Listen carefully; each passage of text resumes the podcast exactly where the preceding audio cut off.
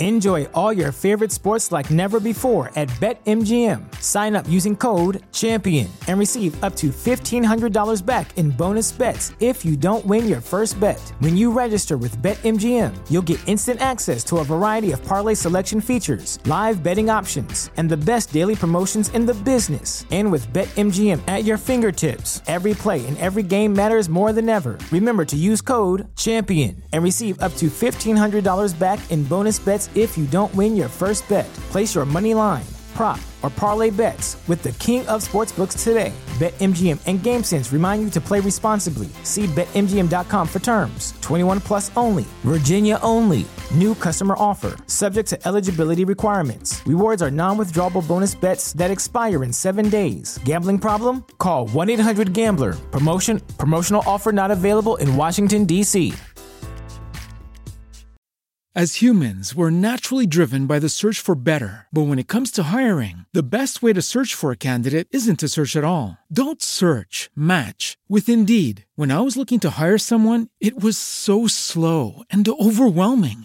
I wish I had used Indeed. If you need to hire, you need Indeed. Indeed is your matching and hiring platform with over 350 million global monthly visitors, according to Indeed data, and a matching engine that helps you find quality candidates fast. Ditch the busy work. Use Indeed for scheduling, screening, and messaging so you can connect with candidates faster. And Indeed doesn't just help you hire faster. 93% of employers agree Indeed delivers the highest quality matches compared to other job sites, according to a recent Indeed survey. And listeners of this show will get a $75 sponsored job credit to get your jobs more visibility at Indeed.com slash podcast. That's Indeed.com slash podcast. Terms and conditions apply.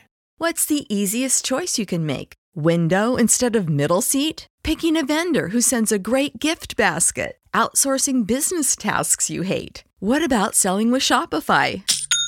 Whether you're selling a little or a lot, Shopify helps you do your thing, however you cha-ching. Shopify is the global commerce platform that helps you sell at every stage of your business. From the launch your online shop stage to the first real life store stage, all the way to the did we just hit a million orders stage. Shopify's there to help you grow. Whether you're selling scented soap or offering outdoor outfits, Shopify helps you sell. Wherever and whatever you're selling, Shopify's got you covered. Sign up for a $1 per month trial period at shopify.com slash try. Go to shopify.com slash try now to grow your business, no matter what stage you're in. Shopify.com slash try. Everybody in your crew identifies as either Big Mac Burger, McNuggets, or McCrispy Sandwich. But you're the filet fish Sandwich all day. That crispy fish, that savory tartar sauce, that melty cheese, that pillowy bun. Yeah, you get it. Every time. And if you love the filet of fish, right now you can catch two of the classics you love for just $6. Limited time only. Price and participation may vary. Cannot be combined with any other offer. Single item at regular price. Ba da ba ba ba.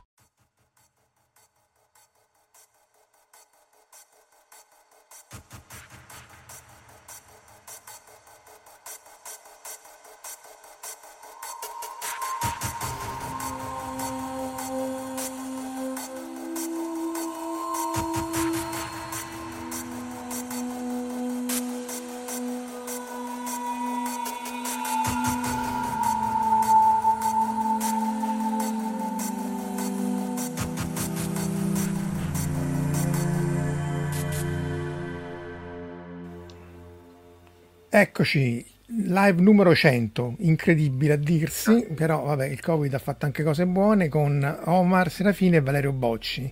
Ciao Valerio, ciao Omar, grazie di essere Ciao. qui con noi. Valerio è ricercatore, eh, eh, anzi primo ricercatore all'i- all'INFN di Roma 1, eh, o tecnologo, che sei tu Valerio? Primo tecnologo, sì. Tecnologo, sì, vabbè, comunque è la stessa cosa, però fa, fa cose te- Eh. più tecnologiche come vedremo, come vedremo. eh, primo vuol dire che sei senior, insomma, è, un- è la stessa cosa fondamentalmente. E si occupa appunto di vari strumenti fa- e ha lanciato recentemente vari palloni eh, di sua mano, no? appunto come questi NASA che vedete qua.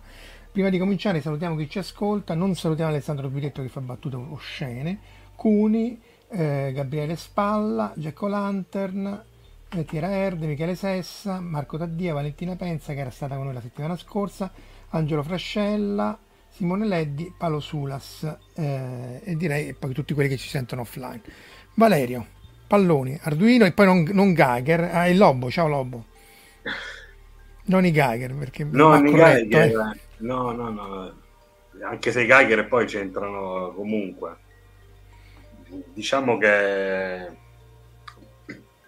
quello lì che, che abbiamo fatto è, è, un po' quello che, che, che, stiamo vivendo, nel senso stiamo adoperando de, degli strumenti che prima erano alla portata dei, dei grandi colossi dell'elettronica o del, dello spazio, adesso grazie al fatto che queste cose possono diventare sempre più piccole e soprattutto l'elettronica è diventata sempre più piccola, eh, si possono fare cose che prima non erano alla portata di tutti, adesso è, è molto più facile.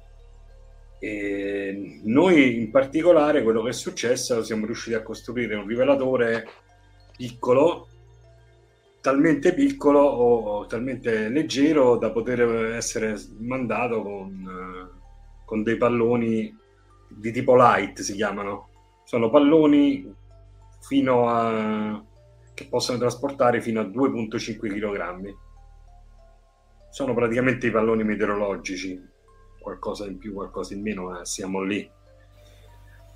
E a proposito del, mettilo del... un po', mettilo però live a pieno schermo perché sennò allora, sì, perché così non mi vedo io, però non fa niente, eh, non, vedo, non vedo a voi. Meglio. Ma, salutiamo Massimo. No, cioè, aiuta, le, le reazioni aiutano. E diciamo se, se, uno vuole partire, partiamo da qualche tecnica per eh, rivelare le, le, particelle ionizzanti, perché poi noi andiamo a cercare a fare dei rivelatori di, di particelle e fra i rivelatori di particelle ci sono quelli a gas, fra cui il tubo Geiger, che è tanto famoso, no? quello che normalmente si, vede nei, nei film, eh, anche perché ha questo tipico rumore che tic, poi tic, rumore, tic, tic, tic, tic, sì, sì. tic, e genera un bel segnale. Poi il tic e tic è dovuto al fatto che quando passano le particelle eh, dentro si ionizza e si crea la scintilla, quindi non si sente solo il tic generato elettronicamente, ma se uno ci si avvicina sente proprio il tic della scintilla e l'altra modalità è quella lì di rivelare le particelle tramite la scintillazione dei materiali.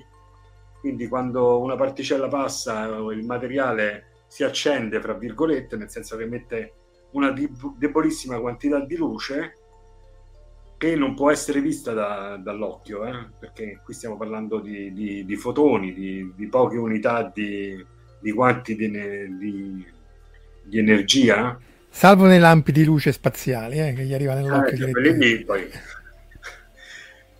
Comunque parliamo di pochi fotoni, nel, nel caso nostro eh, sono 10.000, 10.000 fotoni che poi eh, alla fine arrivano a essere qualche decina, anche meno. E poi c'è un altro effetto famosissimo che è l'effetto Cherenkov, perché tutti quanti hanno in mente le, le piscine colorate di blu da, da particelle ionizzanti che vanno alla velocità superluminale, cioè maggiore di quella della luce, nel mezzo, in quel mezzo le particelle sono più veloci della luce e creano questo cono di, di luce che può essere eh, rilevato. Fra i scintillatori e Cherenkov ci sta una bella differenza perché lì parliamo di decine di migliaia di fotoni, il Cherenkov siamo su qualche decina all'interno del, del cono, parità di energia dico. Eh?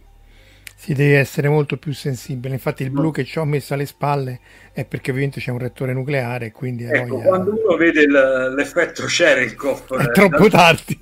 È troppo, sicuramente è troppo tardi io mi spaventerei. Dico, eh, no, allora, aspetta, aspetta, nell'acqua diciamolo che nell'acqua non c'è problema e ci si può anche nuotare, come dice anche XKCD, cioè nuotare nell'acqua eccetera eccetera, però l'effetto del blu nell'aria è come l'esperimento, l'incidente anzi di Slotin e se vedi il blu nell'effetto c'era, anche quando ci fu quell'incidente a Tokaimura e si vede il blu della criticalità dell'uranio, È meglio che ti sbrighi a fare testamento, purtroppo, perché sì, nell'aria...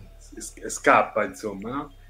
E, e questo per, per, fare una carrellata di, di, alcune tecniche di rivelazione. Per quanto riguarda il Geiger, eh, quello è un oggetto che ormai ha più di un secolo, è un rivelatore del Novecento, è una tecnologia robusta perché ha più di 100 anni, è economico, è facile da trovare e non dimentichiamo che il Geiger è stato uno dei, dei contatori, del, dei rivelatori che ha cambiato la fisica e ci stanno delle lettere di conversi di, di Pacini e compagni, cioè dei, dei vecchi de, de, della fisica, che dicevano all'improvviso arrivavano questi tubi Geiger e noi post- abbiamo iniziato a pensare esperimenti prima impensabili perché questi rivelatori costavano poco, ne mettevi 3, 4 eh, due al lato e così.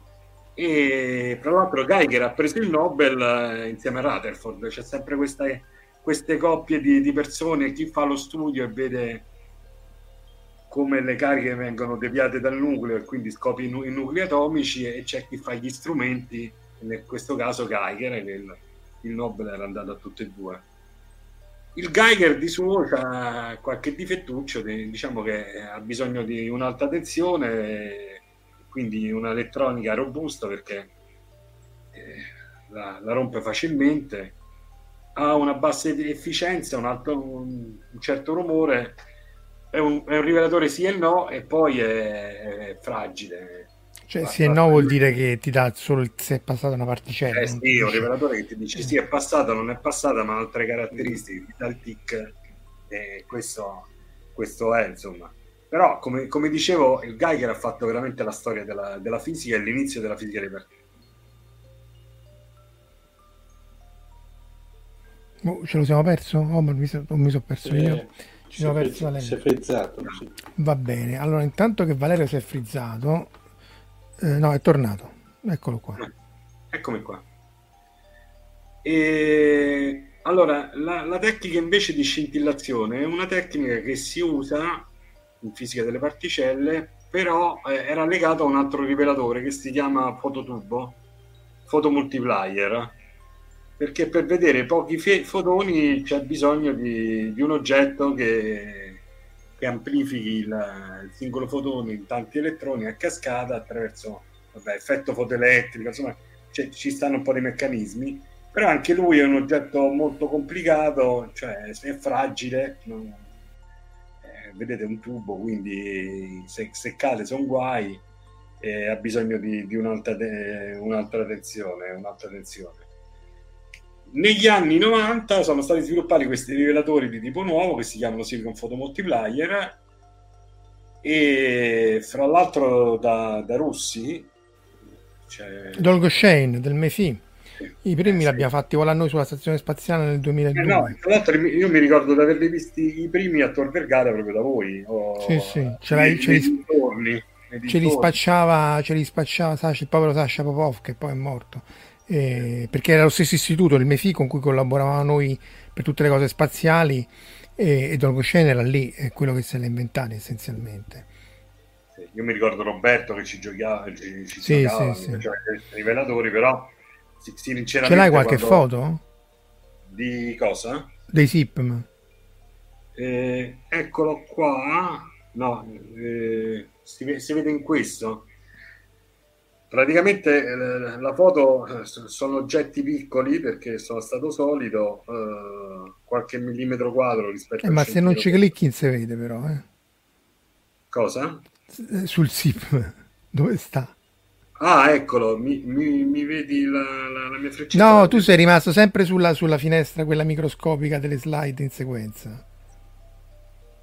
Fai vedere. Rimetta a posto la candela. Intanto salutiamo chi ci siamo persi. Andrea Ozzi, Edoardo Corpi Kellerman, Alessandro Forroglia. Ecco, mo va bene. Se la mettessi grande e si vedesse senza... Eh, stavo, ecco. stavo... No, vabbè, già così, già così mi sembra un po' meno. È così riesco a controllare perché nell'altro modo io... Sì, sì, non ti vedi te stesso, sì. No, eh, Macintosh. Non mi vedevo. Non mi vedevo. E questi so, sono i SIPM eh, ingranditi, sono tanti pixel, un po' come, come quelli fotocam- della fotocamera. La differenza è che la fotocamera ogni pixel è un sensore di immagine e qua vengono messi tutti insieme, quindi la luce diciamo viene messa tutta insieme e, e sono veloci. E sono tipo Geiger fondamentalmente, cioè ogni singolo micropixel no. lavora in modo Geiger, nel senso che eh. il segnale ti dà uno, poi se ti arrivano tanti eh. fotoni ti dà, ti dà sì, esatto, tra l'altro eh, lavorano in regime Geiger, però non nel gas, ma nel, nel silicio. Quindi la, lavorano nello stesso regime che, che hanno i Geiger come, come, tensione alta, cioè che creano una scarica che non si ferma, in realtà c'è una tecnica proprio per fermarle e, e quindi ogni singolo pixel dà quell'informazione sì, sì e no, eh, che però viene unita su tanti.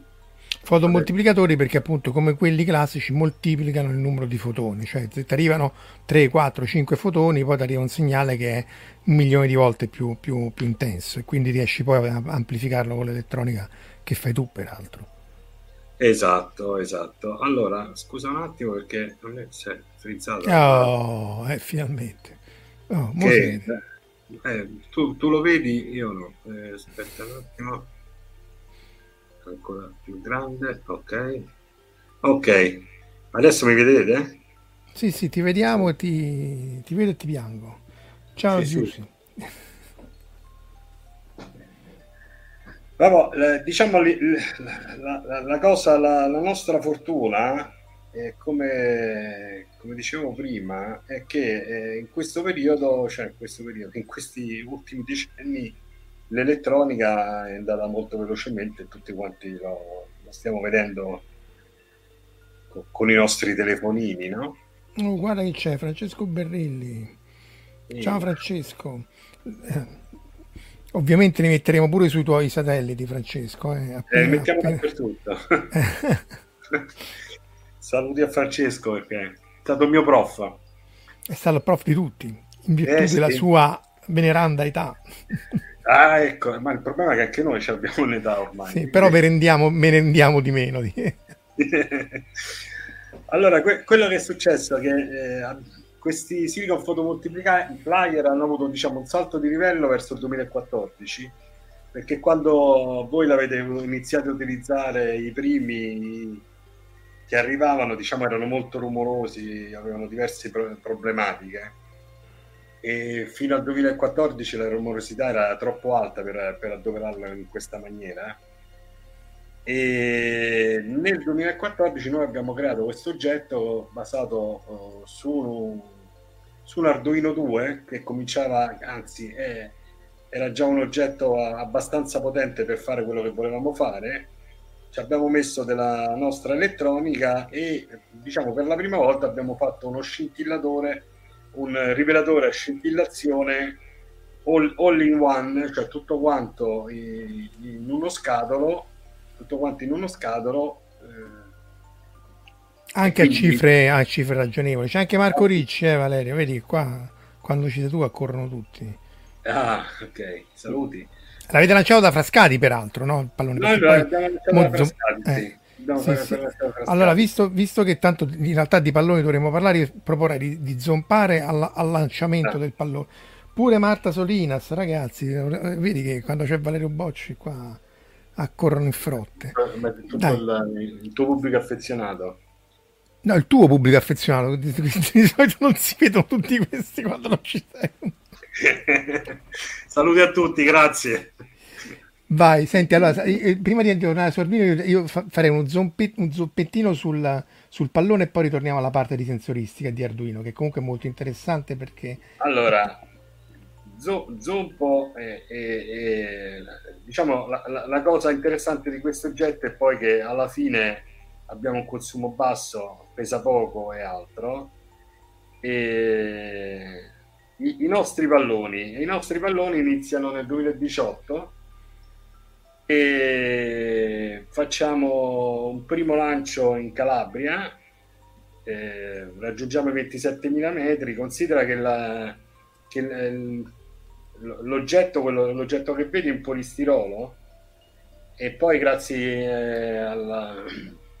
Che? Aspetta, io vedo cosa, eh? io vedo sempre i zip, quindi se ci vuoi far vedere il pallone Ecco, già, già ci avviciniamo di più. Non so perché devo uscire e rientrare, e vabbè, problema tecnico. E... Iniziamo nel 2018 perché ho avuto la fortuna di, di conoscere Antonino Brosio, che tra l'altro lui è il direttore di un, uh, di un bellissimo osservatorio astronomico pubblico che sta in Calabria, che si chiama Lilio. E facendoci due chiacchiere scopro che lui era uno di quelli che lanciava palloni per diletto e aveva fatto anche de- degli esperimenti con, uh, col CNR e altro. E parlando io e dei rivelatori, ci stanno dei fenomeni in atmosfera per vedere le radiazioni come vanno alla, all'alzarci della, della quota. Ci siamo messi insieme e abbiamo pensato di lanciare dei palloni con l'idea di, di utilizzare i nostri rivelatori per vedere il flusso delle particelle in funzione della quota. Che poi come furono scoperti i raggi cosmici. Chiede Alessandro se ci servono permessi speciali per lanciare i palloni in allora, maniera legale. Certo, certo, certo. Allora, è ovvio che tu il pallone lo puoi anche comprare, puoi anche comprarti l'elio, che naturalmente deve essere di, di, di qualità perché l'elio che vendono non è tutto uguale, nel senso che quello dei palloncini è un po', un po scadente. E puoi prendere e lanciare il pallone, ma questo qui eh, non ti evita la probabile galera. Invece, per, per fare per lanciare i palloni c'è bisogno di avere dei permessi. Il permesso è un NOTAM, eh, che è una notizia cui viene data a tutti gli operatori del, dell'area che quel giorno in quella, in quella zona c'è la possibilità di vedere un pallone aerostatico perché eh, verrà effettuato un lancio, viene definito la, la grandezza dell'oggetto e, e, quindi tutti i piloti sanno che, che c'è un pallone che, che, arriva. E tipicamente per avere autorizzazione non è così banale, cioè ci vogliono, loro si prendono almeno tre mesi prima, lo, tu lo, lo devi comunicare. E quel giorno c'è uno spazio aereo dove è ben noto, eh, fra l'altro la notizia viene pubblicata su, se, se googolate Notam, eh, su dei su dei siti internazionali, quindi tutto il mondo diciamo, sa che in quel posto a quell'ora verrà lanciato un pallone. Quindi è una, è una cosa fattibile, ma non... Bisogna organizzarsi. Bisogna organizzarsi. Sì. E poi chiede Paolo come li recuperate, immagino che poi c'è anche le immagini su, sul... Sì, sì, allora su, sul recupero è, è bello perché eh, recuperare il pallone vuol dire fare il tracciamento de- dello stesso. Ora, i, i palloni normalmente, eh, questi qua light a 2,5 kg, ecco, una cosa che è un conto avere un permesso per un pallone light che trasporta 2,5 kg, 2,5 kg, è un conto avere un pallone light eh, cioè un pallone grande, ESA, NASA e altro. Sì, Infatti, sono 3 tonnellate più tutto il resto, 3 tonnellate di pelo. Se, ti cade, se ti cade in testa sono guai. Questo qua, se ti cade in, in testa, sono eh, un paio di chili di polistirolo esterno che viaggia a 5 metri al secondo, quindi meno di 30 all'ora è un po' come se, se ti viene cioè non, non, non, fa, non, è sicuramente pericoloso e poi naturalmente è tutto normato, è tutto pensato in modo che se succede eh, non si fa male a nessuno.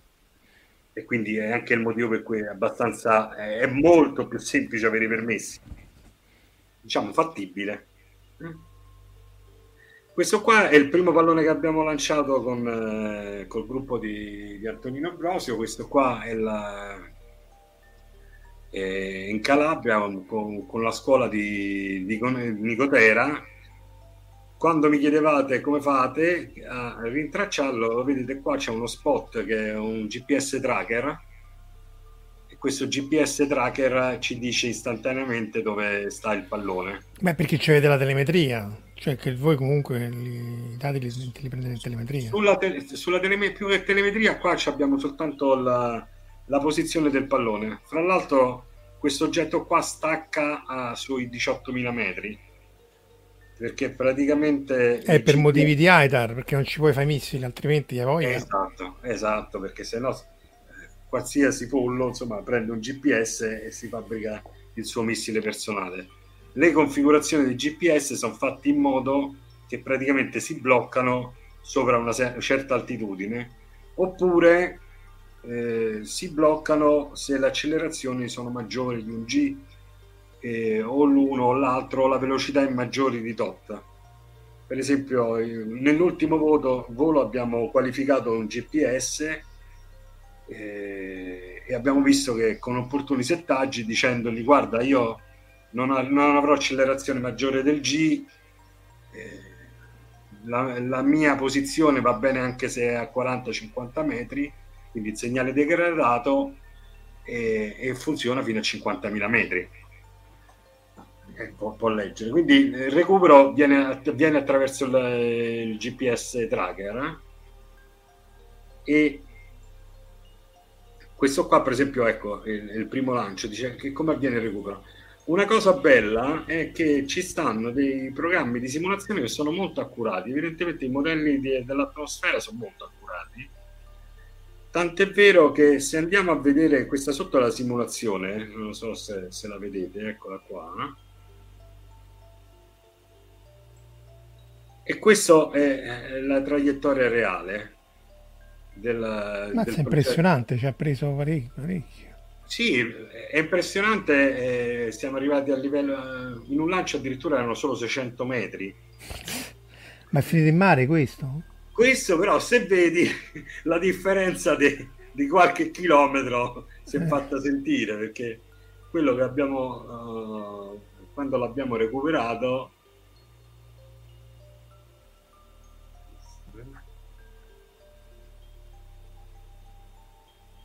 quando l'abbiamo recuperato siamo andati a recuperarlo in, bra- in mare. Poi se volete c'è anche il video di quando è stato recuperato quindi... eh se lo recuperi metti che figo. sì, sì, sì. Eh, anzi ve lo, ve lo, posso vabbè ma- magari nel momento che, che hai più tu ah, ecco, ecco, la palla lo cerco.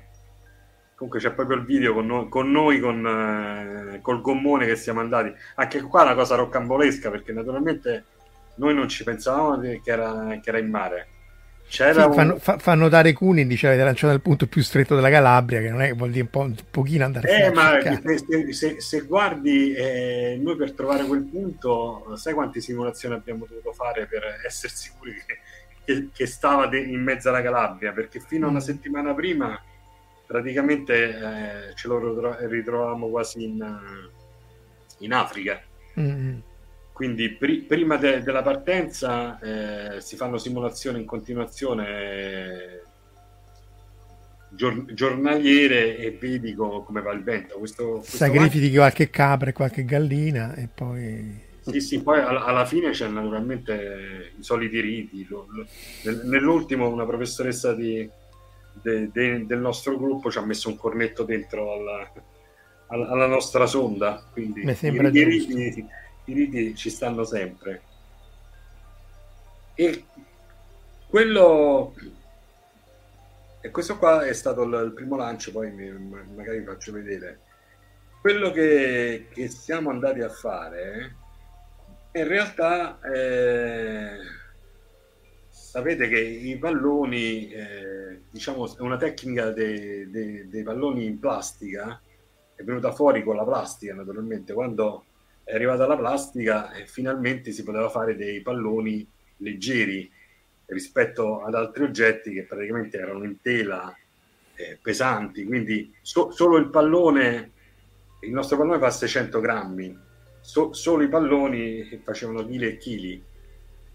E questi esperimenti fatti fra il 35 e il 36 da diverse persone più, pro- i, i, i più famosi forse sono eh, Johnson e Jean Picard, sicuramente anche perché loro si mettevano dentro alle capsule e volavano realmente.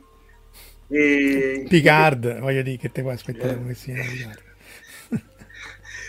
e invece in Germania c'era eh, Eric, Regner, eh, Eric Regner, che è questa persona qua, e lui è stato praticamente uno dei primi a fare delle misure in, alta, in alta atmosfera, proprio sfruttando questi palloni. Credo che le, le prime curve dell'azoto, le prime curve di pressioni, eh, di pressione altro siano di Regener.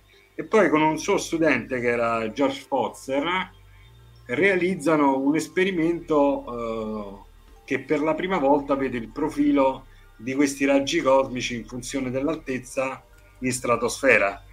Vi ricordo che, eh, forse c'è anche qualche slide, il, il, il, diciamo l'esperimento più famoso per la, la, scoperta dei raggi cosmici era quello di S. Che no, S ce l'ho io, aspetta. S eh? ce l'ho io. Eccolo Però, qua, 1910. 1910 lui vola con una mongolfiera eh, e arriva fino a 5100 metri. Invece i, i Regener, Regener e poi con Fozzer eh, superano i 30.000. Quindi eh, loro, loro, loro, sono i primi a studiare il, i fenomeni dell'atmosfera. E l'oggetto... Che, Regener, eh? L'oggetto che, che, avevano costruito, che poi è un terzo esperimento, era basato su tre contatori Geiger messi in coincidenza con delle valvole termoioniche, quindi un oggetto di, di qualche chilo, che praticamente andava a fare la misura. Questo prima di un'altra uh, serie di misure che aveva fatto invece Regener da solo, prima dell'arrivo di Foster.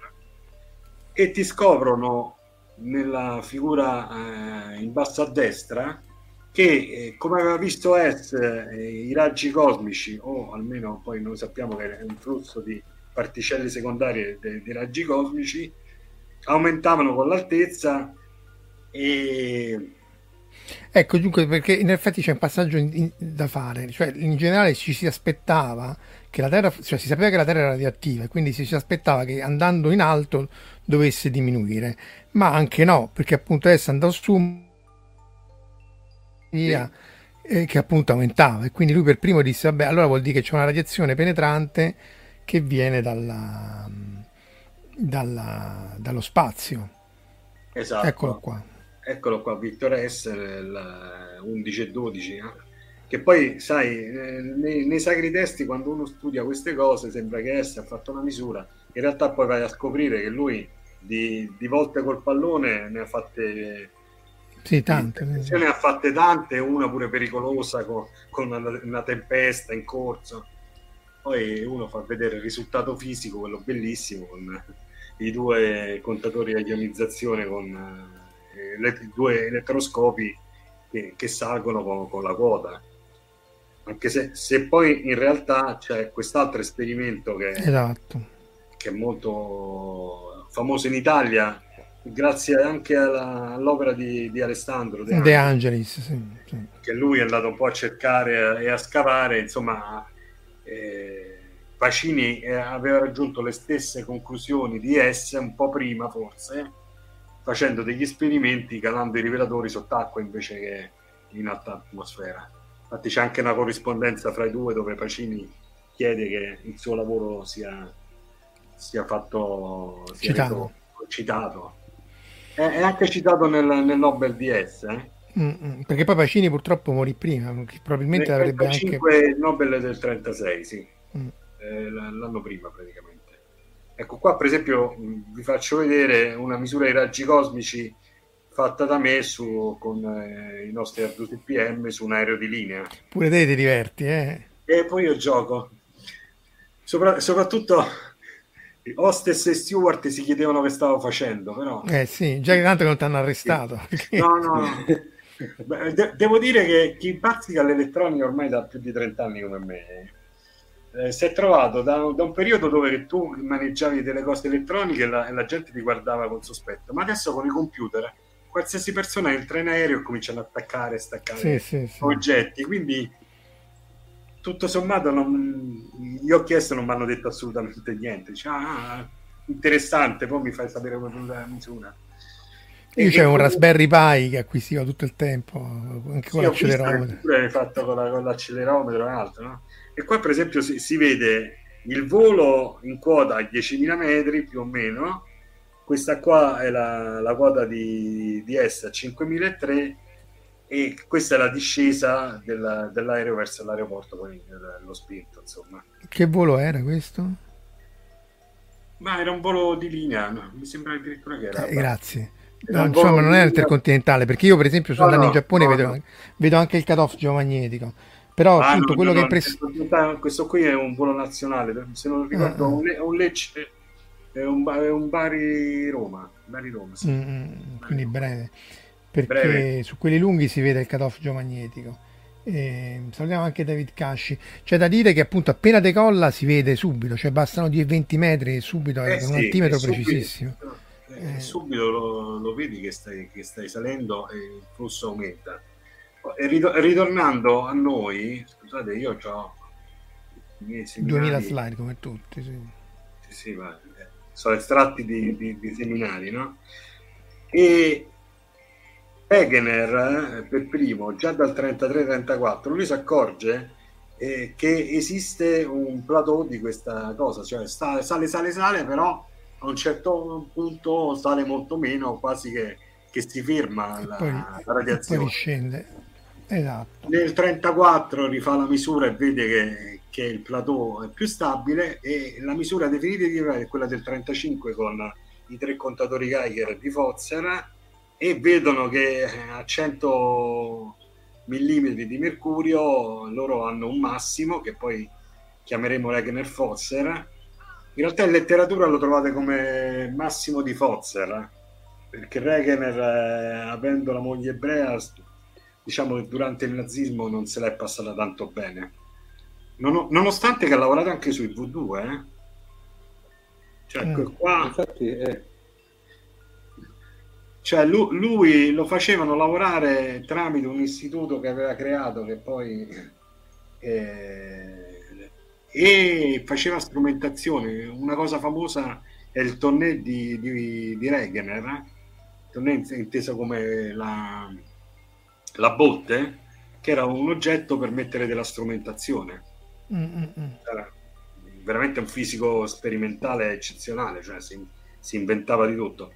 E con, con Fozzer fanno questa misura che trovando il picco di Fozzer e anche lì c'è un'operazione fatta da alcuni colleghi di, tedeschi che eh, hanno riabilitato la funzione di, di Regener perché Fozzer era praticamente il, il laureando di, di Regener naturalmente ha fatto lo strumento poi è stato anche direttore della, della parte solare del Max Planck Institute se non sbaglio.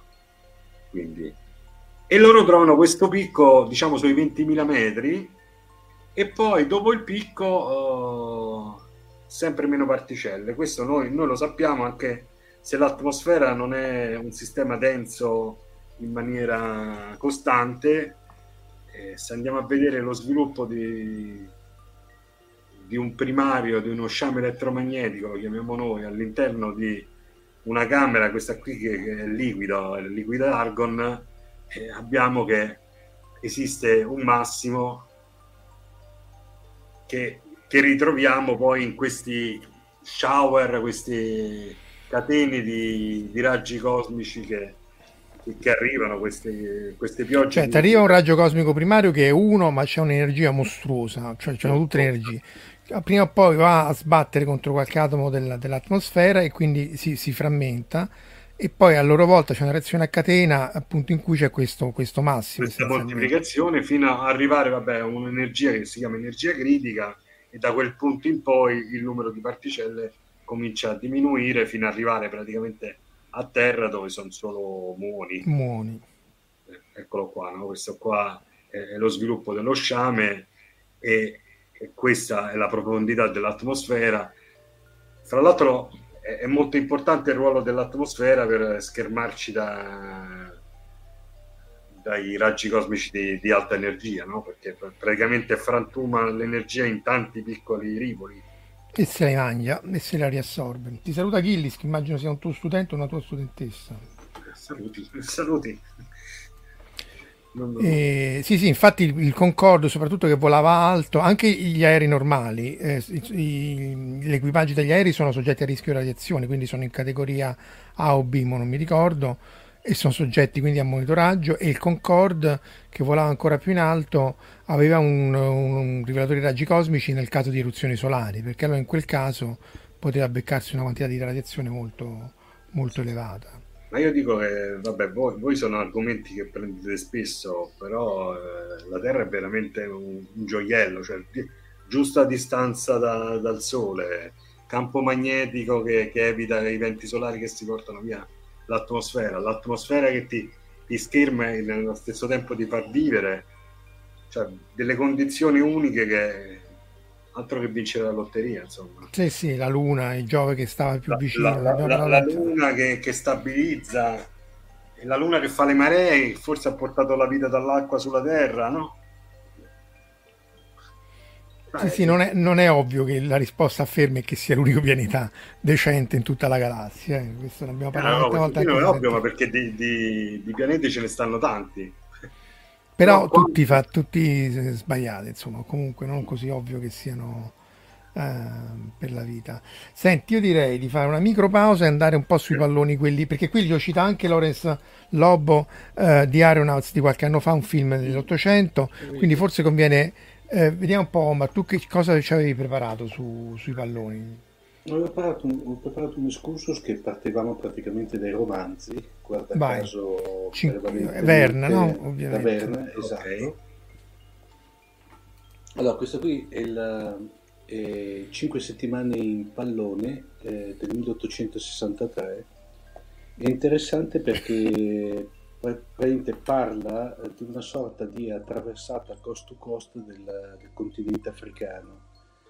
Eh, c'era questo studioso, eh, il protagonista che è Samuel Ferguson, che era uno studioso esploratore che progetta di attraversare appunto il, il, il continente africano eh, che allora era ancora largamente inesplorato a bordo di un pallone aerostatico di sua invenzione che era praticamente eh, riempito di idrogeno. E eh, per giustificare il, il, fatto che era dire, il rinnovo dell'idrogeno Verne eh, inventa quella sorta di una sorta di, di scamotage che aveva anche inventato un dispositivo che rigenerava l'idrogeno. È interessante Marco, fa vedere sempre che ti avevo inviato la, la slide che c'è la cartina che fa vedere proprio nella, ecco, e sarebbe la traccia rossa sostanzialmente tutto il viaggio che ha fatto in 5 settimane. Tenuto anche conto che eh, il pallone era guidato dalle correnti, perché non aveva un sistema di navigazione di, di, di, diciamo attivo. Eh, sì. Attivo, esatto, esatto. Eh, interessante come, come, come romanzo, ovviamente romanzo del 1863, per cui con tutte le ingenuità che poteva avere il racconto, però molto, molto bello per i tempi. Passiamo poi, Marco, al successivo, che in effetti su questo... Questo? beh, questo qui, il successivo è questo che... Questo qui l'ho messo dentro, questo qui è l'alieno pallone di, di Dark Star, praticamente come non citarlo, che poi tra l'altro è forte come muore, perché lo bucano e lui proprio si sgonfia come un pallone letteralmente. E c'erano 500 lire questi per fare sto film. Comunque era geniale questo guardato. Dice Leo Sorge che l'editore di Verne comprava libri di altri e riromanzava. Giulietto salì solo una volta per vedere l'effetto che fa. Il saggio originale era di una donna. Giulietto, ah, Giulietto sarebbe a Jules Verne perché insomma va un po' decrittato Leo. Eh, sì, pallone per pallone, allora c'è da citare quest'altro che è il buon vecchio Rover. Eh, che del prigioniero, che appunto doveva essere tutta una macchina che, che teneva prigionieri i prigionieri, appunto, di questa serie televisiva del, Inqui- inglese.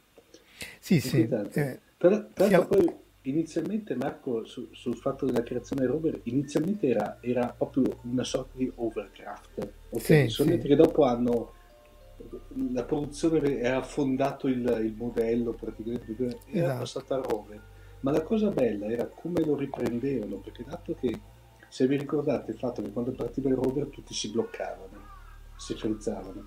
Questo perché? Perché praticamente veniva, eh, la, la, ripresa del rover veniva fatta all'incontrario, veniva ripresa all'incontrario e poi trasmessa, normal, eh, diciamo, trasmessa normalmente alla, alla... questo perché il, il, ridirizzare i rover che erano leggerissimi, pur essendo ma grossi, ma leggerissimi. Era un pallone sonda, questo tra l'altro Sì. si riallaccia Mm. anche alla domanda di Marco Taddia se servono ancora i palloni sonda. Sì, Sì, servono sì. perché sono meteorologici, ci si fa di tutto, no Valerio? Ecco, anzi, questo lo sai meglio tu Valerio. No, no, se servono, tra l'altro eh, addirittura li lanciano in maniera automatica, ci stanno delle stazioni che lanciano palloni in continuazione. Ah, una cosa interessante che ho scoperto sul web è che ci stanno i recuperatori di, di palloni sonda. Ah, ah, ah, ah, Ci sta un, un gruppo Facebook che, che seguo e praticamente loro con dei ricevitori radio, siccome i segnali sono non criptati, Questi diciamo, qua 400 MHz che diceva anche Massimo Danni. no? sì, 868, credo 400 e altro, e loro decriptano il segnale GPS e poi li vanno a cercare quando sono atterrati e quindi poi prendono il carico che è la sonda. Oh, Il, il- il loro diciamo bottino è la, è la sonda. Tra l'altro sulla sonda c'è scritto che non- nessuno la cercherà mai, quindi è di tua proprietà. ah, ah, addirittura. Perché sono sonde soprattutto per la fisica dell'atmosfera, no? per monitorare... Sì, loro fanno temperatura, pressione, ci stanno alcune che, che vedono l'ozono, ci stanno dei colleghi del, del CEPS eh, all'Aquila che fanno le curve de- dell'ozono in alta atmosfera. E c'è questo gruppo di, che si diverte in quella maniera. Infatti a noi ci avevano scritto, se gli davamo le coordinate della nostra trasmissione, io gli ho detto guardate, la nostra non c'ha telemetria, l'unica telemetria è un tracking eh, GPS che ci dice dove, dove sta andando. Insomma. Perché poi l'altro che poi andremo a parlare, la- la- l'avete recuperato, stava nel, in Abruzzo, no? Questo successivo che avete lanciato... Eh, quello, il terzo. Adesso Sì. ti- ti- a, proposito di recuperi, ogni recupero è stata un'avventura. Scusate, vi, vi- vi lascio parlare. No, no, no, no, no, beh, perché faceva parte delle domande. Allora, dopo Rover, dunque, e, e questo qui c'è, eh, questa è la Dark Star che dicevi Omar, Sì.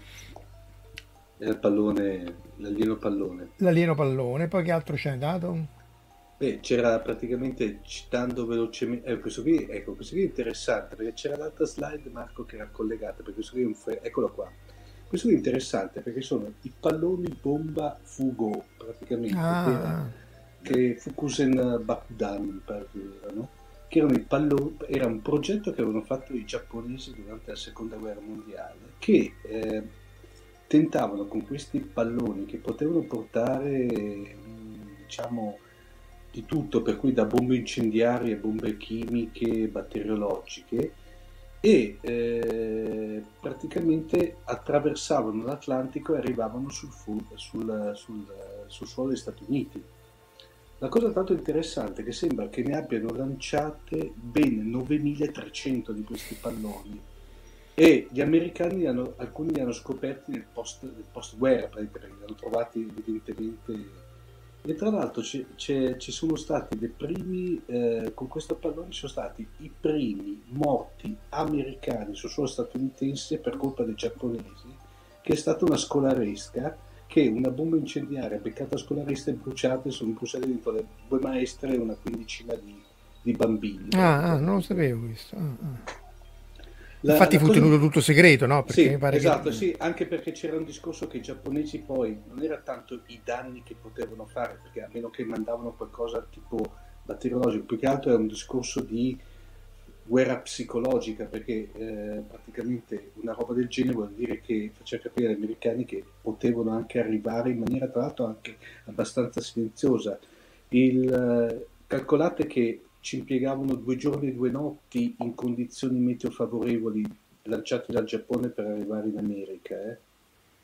Sì, sì, c'era del tempo e loro non avevano assolutamente idea se poi arrivassero o no, perché poi era esatto, stato no, no, erano, erano autoguidati, cioè si- non, non c'era un sistema di guida attivo, no? cioè venivano Quindi trasferiti. conoscevano più o meno il meteo, le, le Sì, esatto, bravo. In- infa- infatti, tra l'altro, non li lanciavano d'inverno, cioè il lancio non era previsto d'inverno perché ci avevano impiegato più tempo per arrivare e c'erano più possibilità di, di mancato bombardamento, ecco, come posso dire. La cosa interessante è che i, eh, questi, questi palloni qua sono stati, ritorno alla slide di prima Marco, poi eh, tirati in ballo in un episodio di eh, Mazinga Z, il 65 che Il vento trasporta le bombe volanti, in cui il dottorella dall'isola di Bartos, per cui parliamo presumibilmente del, mar, del mare Egeo, tenta di bombardare eh, l'istituto di ricerca per l'energia prototomica in Giappone praticamente mandandoli palloni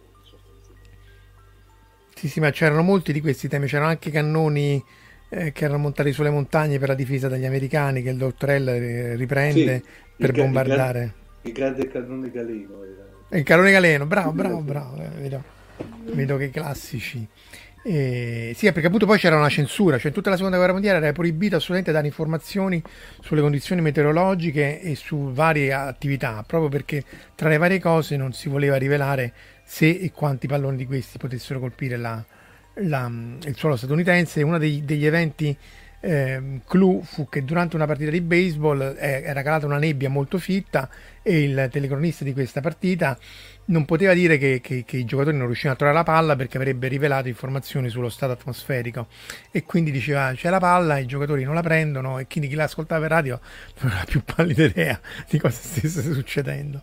Comunque questa... avevano, avevano, cioè sto, eh, avevano, una portata dai 3 ai 5 kg perché poi anche lì c'era il doppio progetto marina-esercito, quello dell'esercito era più tra virgolette performante rispetto a quello della marina e portava circa 5 kg. Idrogeno o elio? Mi fai, ah, una domanda, bella domanda questa. Eh? Poi lo guardiamo. Negli lo appunti guardiamo. non le ho riportato. Comunque sembrano degli oggetti abbastanza pesanti. Idrogeno. Idrogeno. Idrogeno. Allora, ciascun eh, pallone eh, veniva più performante. Ti do anche 300 metri cubi di idrogeno pari al 58% del suo volume. In 40 minuti raggiungeva i 100.000 metri e basta, fai poco meno.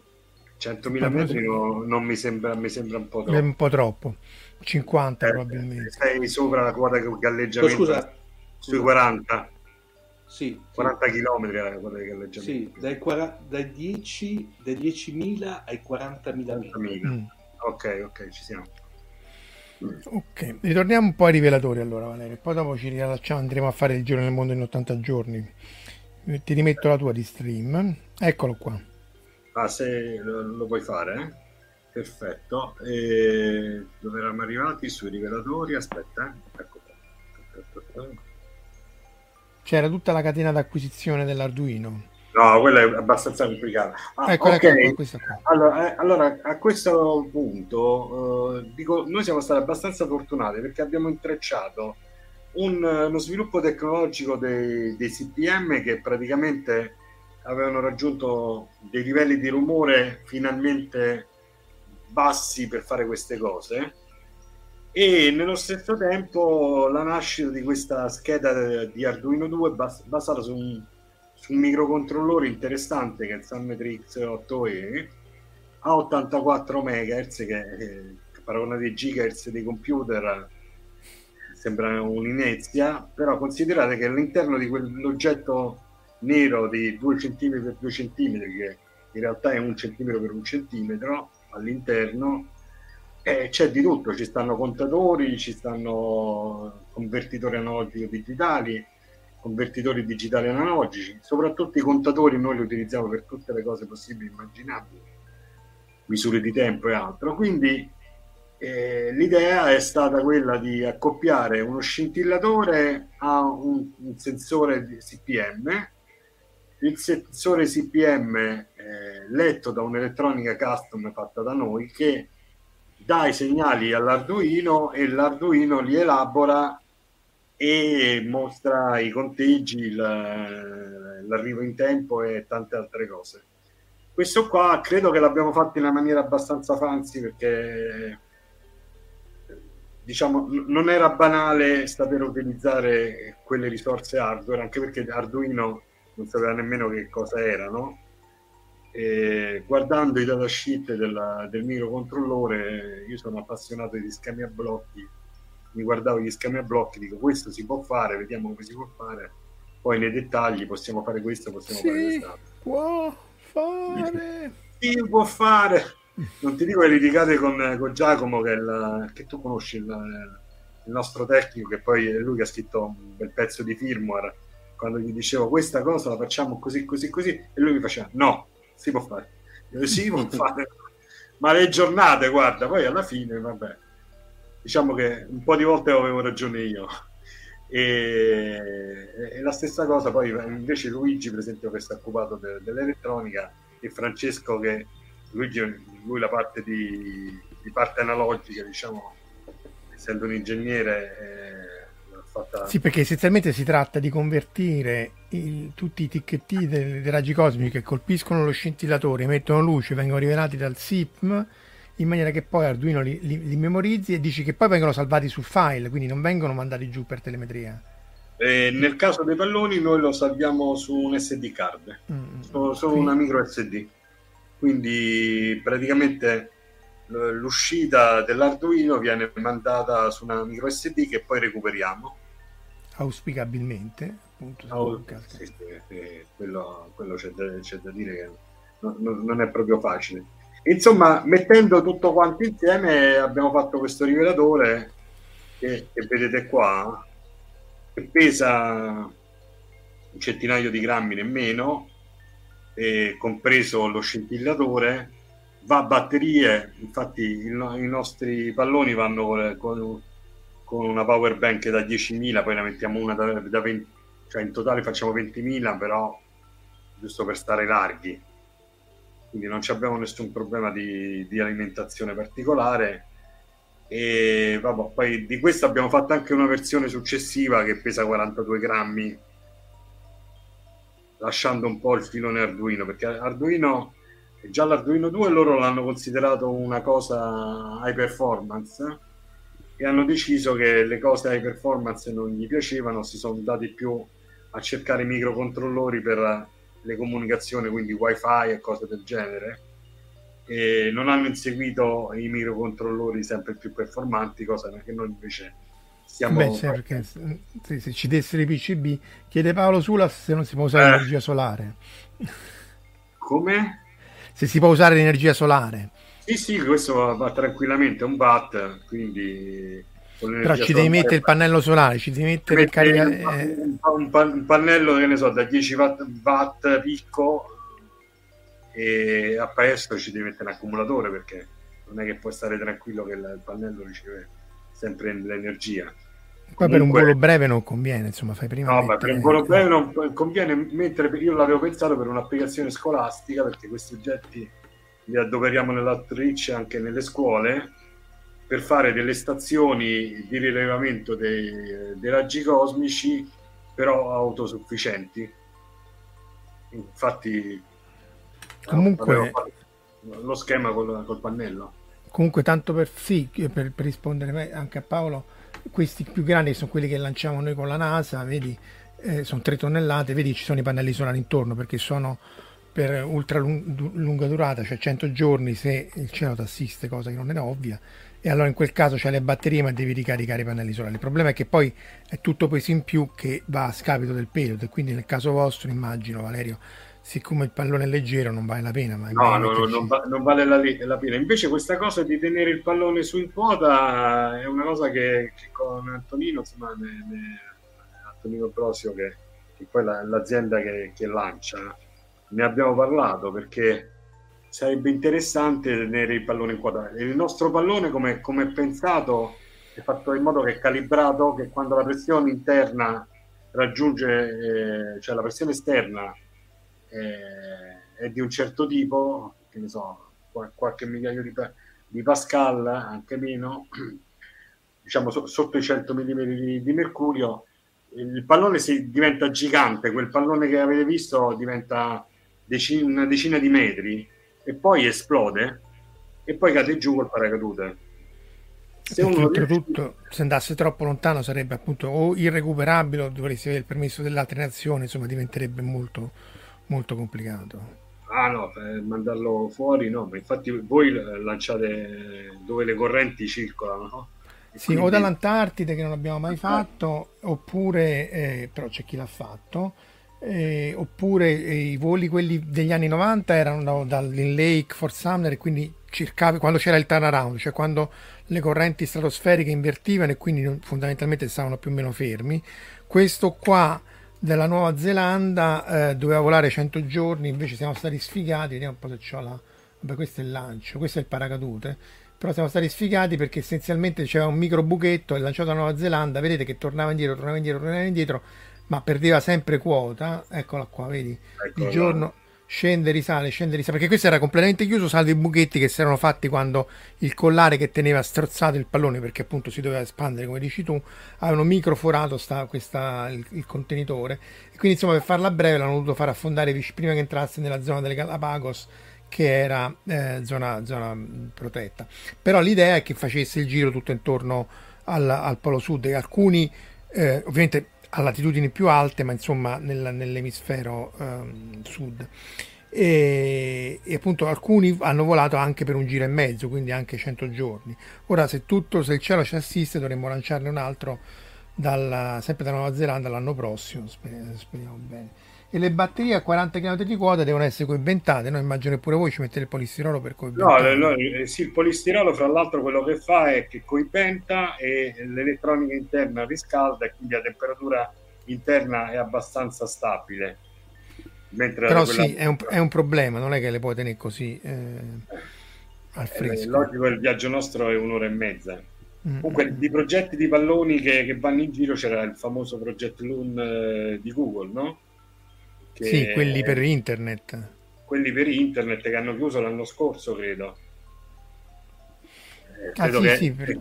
Elon Musk con eh, le, le sue costruzioni l'ha un po' buttati giù, tant'è vero che il progetto l'hanno chiuso, ma lì loro avevano questi palloni che facevano da ripetitori di internet e in qualche modo erano guidati nel senso che eh, controllavano la quota e li rendevano sempre up fino a un certo punto e poi andavano a recuperarli, però il progetto oh.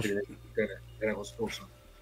Beh sì, perché ne deve tantissimo. Su Gabriele chiedeva i dirigibili appunto come quello delle Zeppelin sono, perché erano, quelli erano con idrogeno voi lo fate con l'elio perché è un po' meno efficiente ma tende a non esplodere a differenza appunto delle eh no, Zeppelin poi, sì.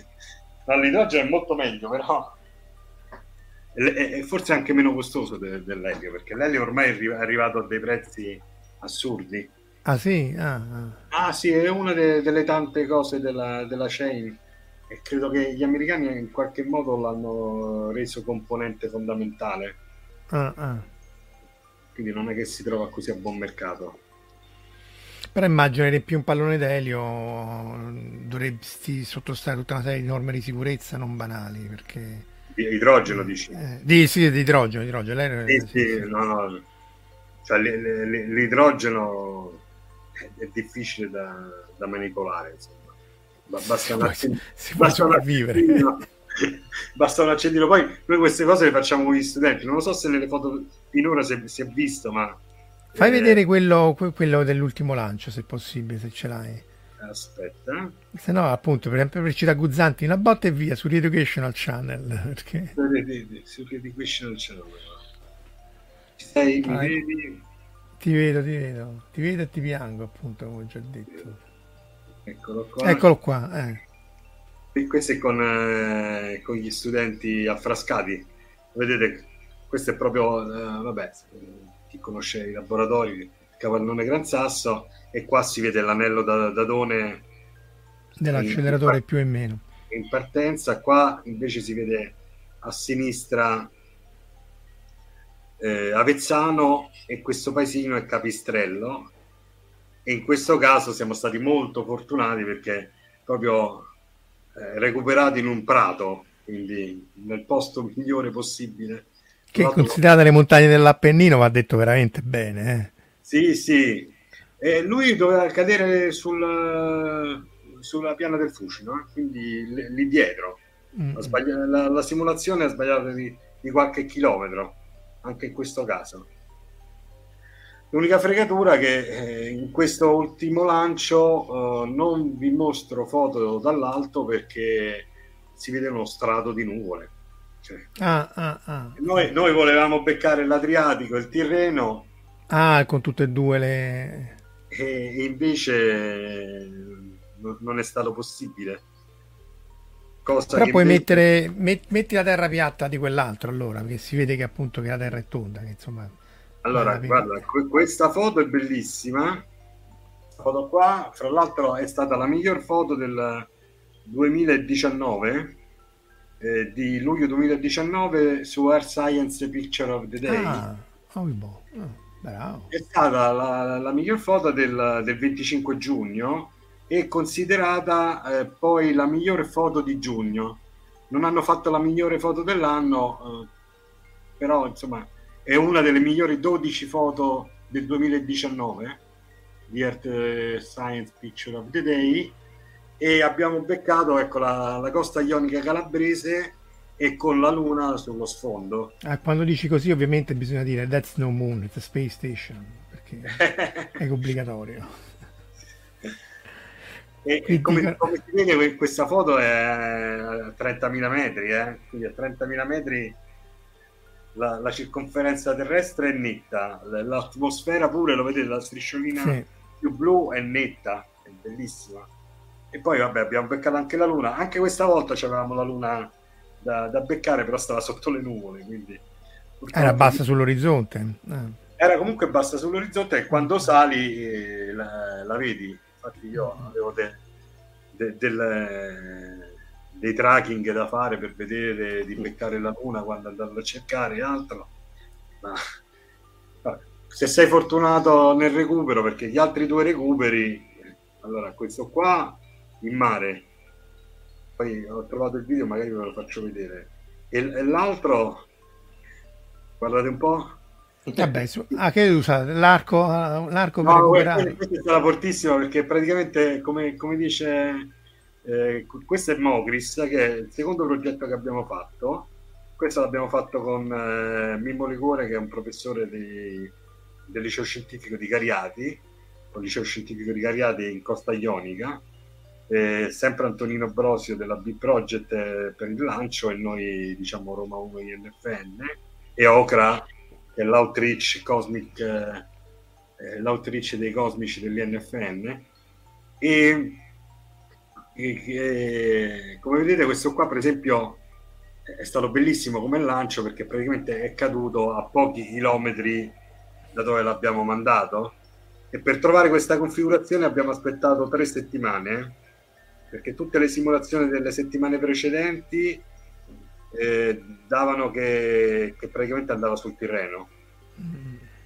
E quindi ah, stra- stranamente i venti vanno sempre in questa direzione invece eh, andavano in direzione opposta e te lo portavano in terreno Però poi abbiamo trovato una finestra giusta e eh, diciamo è salito su fino a 34.000 metri e poi è disceso a pochi chilometri di distanza dalla- da dove l'abbiamo lanciato l'unica cosa come dice l'unico bosco l'unico albero alto 15 metri dove è andato a finire il pallone sull'altro 15 metri. E l'abbiamo provate tutte compreso il buon Antonino che si è messo a giocare con l'arco. Francesco che tu conosci si è messo a tirare i sassi e poi alla fine eh, con un drone una corda legata sotto al drone facendo girare la corda sul, sul- sull'oggetto siamo riusciti a- ad aggrapparlo eh, farlo, farlo scendere e alla fine a forza di strattoni portarlo fino a terra. Eh, però è stata una bella impresa, anche. ci Mm, siamo anche divertiti. Siamo anche divertiti, sì, sì. Perché è inutile che dirti che quando qua c'era Guglielmo Tell le risate quando ragavano. perché dice, "No, Ma però io, ci riuscivi." adesso, io adesso vado a prendere l'arco e niente, anche perché era, era L'elfo, Legolas. Guarda, Vediamo un attimo. Vediamo, eh? Vai, vai. Prova a mandarti il video. Eh, Eh, però- vedi se... Allora, tu intanto che te- recuperi il video, intanto io tornerei a- con Omar agli 80 giorni, intanto che tu recuperi... E abbiamo questo che, allora, qui tanto è il, è il- è la- è il poster, la locandina del film, quello del, del 56, quello storico con David Niven e Shirley MacLaine. Tanto ha vinto anche 5 premi Oscar quel film lì. Però c'è da dire una cosa interessante, ecco qui infatti c'è il buon David Niven sul pallone, che però da cosa interessante da dire, beh, il giro del mondo in 80 giorni, cioè non te ne sta a raccontare la trama perché la conosciamo tutte, però nel romanzo di eh, originale di Verne non è, non è come dirti ehm, contemplata la mongolfiera o eh, in questo caso mongolfiera perché il pallone come mezzo di trasporto. Eh, infatti questa cosa non la sapevo, non c'è quindi un, il pallone. Non c'è il pallone, è un'invenzione totalmente cinematografica, si, è una mia supposizione, molto probabilmente magari i sceneggiatori si sono stati come dire, eh, influenzati da, da 5, 5 settimane di pallone. pallone. Infatti, eh, se mandi quella tabella che ti ho mandato, quella tabella è interessante perché grosso modo fa vedere che il pallone proprio non c'è. Qui proprio calcola. Slitta, ferrovia, piroscafo, elefante, goletta, slitta, nave mercantile. Il bello che, eh, il bello che praticamente nelle, nelle diciamo, eh, mediatica, diciamo eh, video mediaticamente parlando, vi ripeto, nel film del 56, che è quello storico, poi nel film dell'89 era stata fatta una miniserie eh, di tre puntate trasmessa dalla NBC. No, questa qui è il film del 2004. Questo è il film del 2004 prodotto da Disney con Jackie Chan. Ecco, questa qui, no, quella, quella di prima. Ecco. Mm. ecco, questa qui è la miniserie dell'89 in tre puntate c'è eh, Chris Bosnan, eh, Peter Ustinov per, e anche qui c'è il pallone per intenderci. Sostanzialmente una sorta di, di clone il, del film del 56 poi c'è del 2004 quella mega produzione Disney che si è rivelato un, un flop incredibile spopolando ai Razzi Awards per esempio i premi che fanno gli Oscar al contrario per intenderci no? Ah, oh, è sempre e, un premio e quello che è forte è che c'è una sorta di mini partecipazione di Arnold Schwarzenegger che viene stata, è stata, questa sua partecipazione è stata nominata come la sua peggiore interpretazione di tutta la sua carriera. Povero Schwarzi. Poi pallone per pallone c'è da citare Nadia, no? il mistero della pietra sì. azzurra. Sì, sì, da qualche parte. Perché loro riprendono molti dei temi di, Ver- di Verne, che era 20 che sotto i mari, e c'era appunto il pallone che non trovo e vabbè pazienza però se vi ricordate sul, sul, sulla macchina di Nadia eh, loro andavano in giro eccolo qua c'era il Greta che era la macchina dei tre cattivi che, che, che era anche in modalità pallone e riprende poi il viaggio sull'Africa no? perché quando vanno a cercare sì. le origini di Nadia in Africa viaggiano proprio su, su, su pallone stratosferico le puntate peggiori quelle ma poi dopo andiamo verso il, il, finale. Hai trovato il video, Valerio? Ti metto? Vediamo un po' sì. se va. Lo vedi?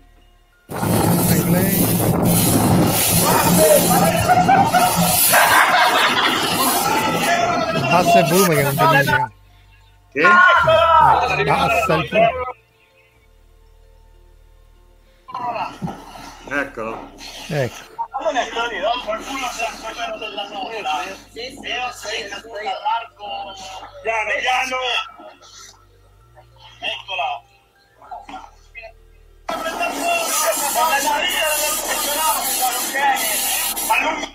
Insomma è stata una cosa avventurosa, l'avete visto? Sì, perché sì, sì, sì. Ma, ma, tu avevi le coordinate di questo o siete andati a cercarlo? No, no, sempre con le coordinate. Cioè mm-hmm. il, il, a lui continuava a trasmettere? GPS tracker continuava a trasmettere, poi essendo un polistirolo galleggiava, quindi tutto quanto all'elettronica era quasi salva, se non che quando siamo arrivati c'era due centimetri d'acqua, abbiamo buttato un po' di cose. Vabbè, però no. insomma, almeno avete salvato l'SD perché poi alla fine. Sì, sì, poi la, alla fine l'importante erano i dati. Per questo un po' si mette in conto nei voli su pallone, cioè che tu magari salvi tutto su hard disk, ma le cose essenziali devi andare via telemetria perché nel, c'è sempre la possibilità che ecco, poi date non... nell'ultimo pallone noi abbiamo fatto un po' di telemetria cioè, ci avevamo messo uno, uno, spot che quando arrivava diciamo vicino a terra ci trasmetteva quanto possibile i dati. Non le fotografie non, non eh, i video però i dati sì. Perché poi le, le, fotografie facevamo più o meno una fotografia ogni 5-10 secondi. Mm-hmm. il video sono, sono qualche gigabyte di roba e quello è difficile trasmetterlo. No, infatti non è, non è pensabile. Al punto uno no, deve... Dire, abbiamo scoperto delle cose interessanti su, su, sull'LTE che magari vogliamo sfruttare in, in futuro. Che è l'LTE? L'LTE è il, il sistema di, di trasmissione dei, dei cellulari, no? 4G. Ah, ah, ah, ah, ah, ah. denominazione 4G. E diciamo che mediamente i lobby di trasmissioni si aspettano che siano puntati verso il basso. A quanto pare tanto verso il basso non stanno, quindi... Ma poi te ne accorgi pure in aereo che se inavvertitamente Sì, sì, sì. Inavvertitamente, eh. la- lasci il telefonino acceso, quello funziona. Ancora, ancora un po' cammina, sì, sì. Lì il problema è la velocità, ma sul pallone non c'è problemi di velocità, perché lì No, credo che c'è... non, eh, non c'è problema di velocità, è quello perché eh, se, se vai a, a 1000 km all'ora hai problemi. Il Doppler qua- ti, ti- ti qua- sposta. qua- il Doppler ti sposta, qua stai a 10-20 km rispetto a terra. In, in salita vai su a eh, 20 km all'ora, insomma 30 km all'ora. Sì, sì, non è, non è quasi quanto una macchina, non è niente. Sì, ta- ta- tant'è vero che come dicevo ho, ho trovato, abbiamo trovato un settaggio de- de GP di un GPS commerciale da 20 euro eh, che lo fa funzionare benissimo anche fino a 50.000 metri. Eh, infatti, perché quello è essenziale, appunto. Eh, Funziona perché? Perché l'accelerazione è inferiore al G, perché il pallone per sua natura non ha accelerazione maggiore del, del G. Salvo, sì. Salvo, no, quando cade c'è, c'è il G. Ah beh, giusto, anzi zero, perché in realtà non... Eh no, no, in quel momento quando cade è proprio zero. e, e- e- e poi in, in realtà noi abbiamo fatto pure la- gli accelerometri. Questo gondola proprio, cioè dondola Eh in sì, continuazione, quindi è più o meno un G in continuazione perché c'è questa cosa del, del dondolare continuo che si vede anche nel, nel filmato. Eh, e- è bella. Quindi stando sotto al G il GPS ci, ci funziona, ma dei GPS non aeronautici. sì, Considera sì. che il GPS aeronautico costa un sacco di soldi e lo scopo di questo progetto era di rendere questa cosa fattibile anche per le scuole e, so- e quindi utilizzare componentistica elettronica diciamo di qualità elevata ma poco costosa. Sì, che tutto sommato anche il rivelatore costa un pochino, ma niente di... Cioè, per il singolo può essere un po' costoso, ma in generale Vabbè, è eh, accessibile. eh, il rivelatore diciamo è accessibile, l'unico problema è l'elettronica che se tu fai i milioni di pezzi dei telefonini riesci a far costare un iPhone super eh, mille- solo 1000 euro. Il nostro rivelatore è, è come se, se fosse un pezzo di carrozzeria Sì, sì. lavorato a mano, quindi Custom. Chiede Alessandro se che, che dati ti interessano quei vari lanci, quindi ve- velocità verticale, orizzontale, ehm, un po' tutto immagino, quindi sia la traiettoria che i raggi cosmici, perché poi alla fine Ma noi ci abbiamo messo più sensori possibili, quindi eh, alla fine vediamo le velocità verticali, la velocità orizzontale. C'è una cosa bellissima da far vedere agli studenti, è la- l'inversione termica a 10.000 metri. E poi l'hai? definisce- Ce l'ho, ce l'ho, ce l'ho, ce l'ho. ce l'ho, ce l'ho, mi manca. Allora, tu cerca l'inversione termica, intanto noi ci facciamo un excursus con Robur il conquistatore, intanto che tu cerchi. Che questo però è più aeromobile, Omar, eh? dovremmo fare Sì. la puntata sui, diri- sui di- sui dirigibili e gli aeromobili.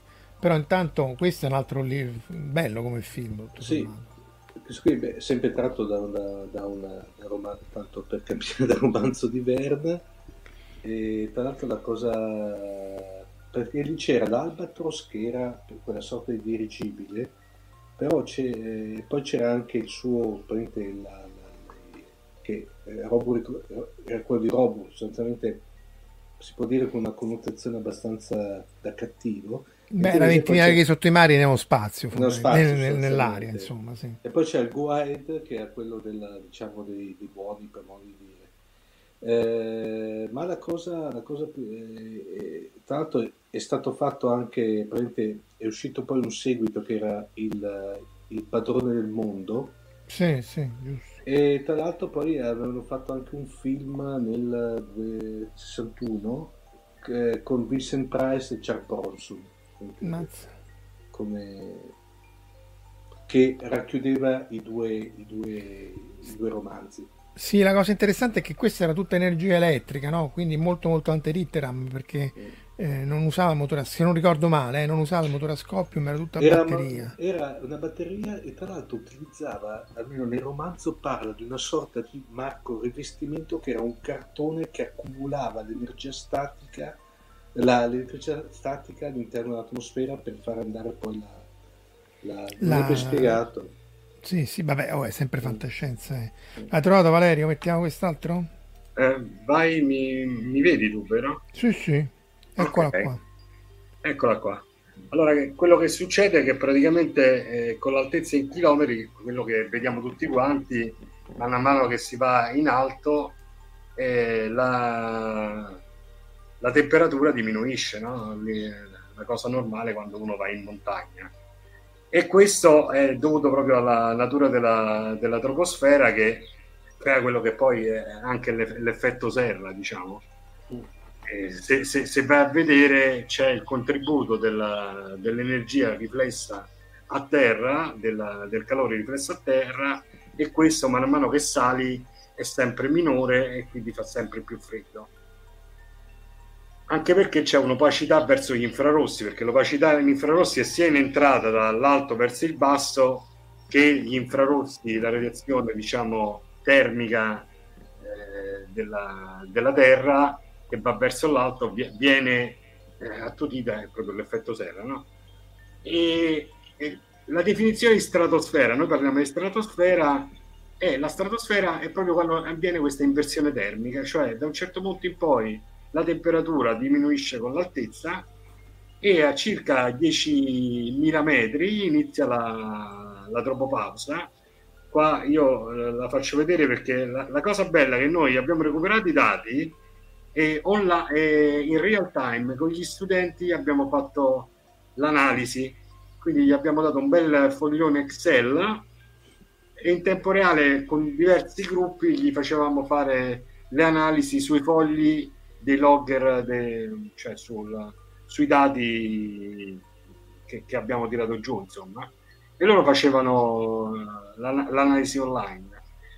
Quello che succede a circa 10.000 metri è che il fenomeno invece si inverte, cioè mano, mano a mano che, che sali eh, la temperatura si alza e questo è dovuto sia alla componente, soprattutto alla componente ultravioletta che viene poi poco filtrata e il fatto che non, non c'è più la, la radiazione riflessa dal basso.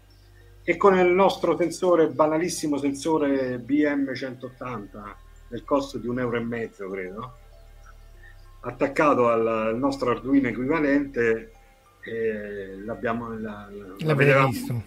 l'abbiamo visto in maniera netta. Altre cose, per esempio, ecco qua le accelerazioni, poi la, Sì, l'altitudine- se lo mettessi un po' più grande faresti il soldo di danno. Almeno togli su design di a destra. Aspetta, ecco il qua. Ecco i ragazzi che fanno le, Analisi. le loro analisi. Quest'altro, per esempio, è una, è una curva famosa che è la, che è la curva della, della pressione. Anche lì eh, ve- vediamo che il fit della, della formula che, che viene fuori facendo alcune considerazioni sul- sui gas ideali eh, va a fittare, va ad essere equivalente alla misura fatta. Ecco, una cosa che abbiamo notato nei ragazzi che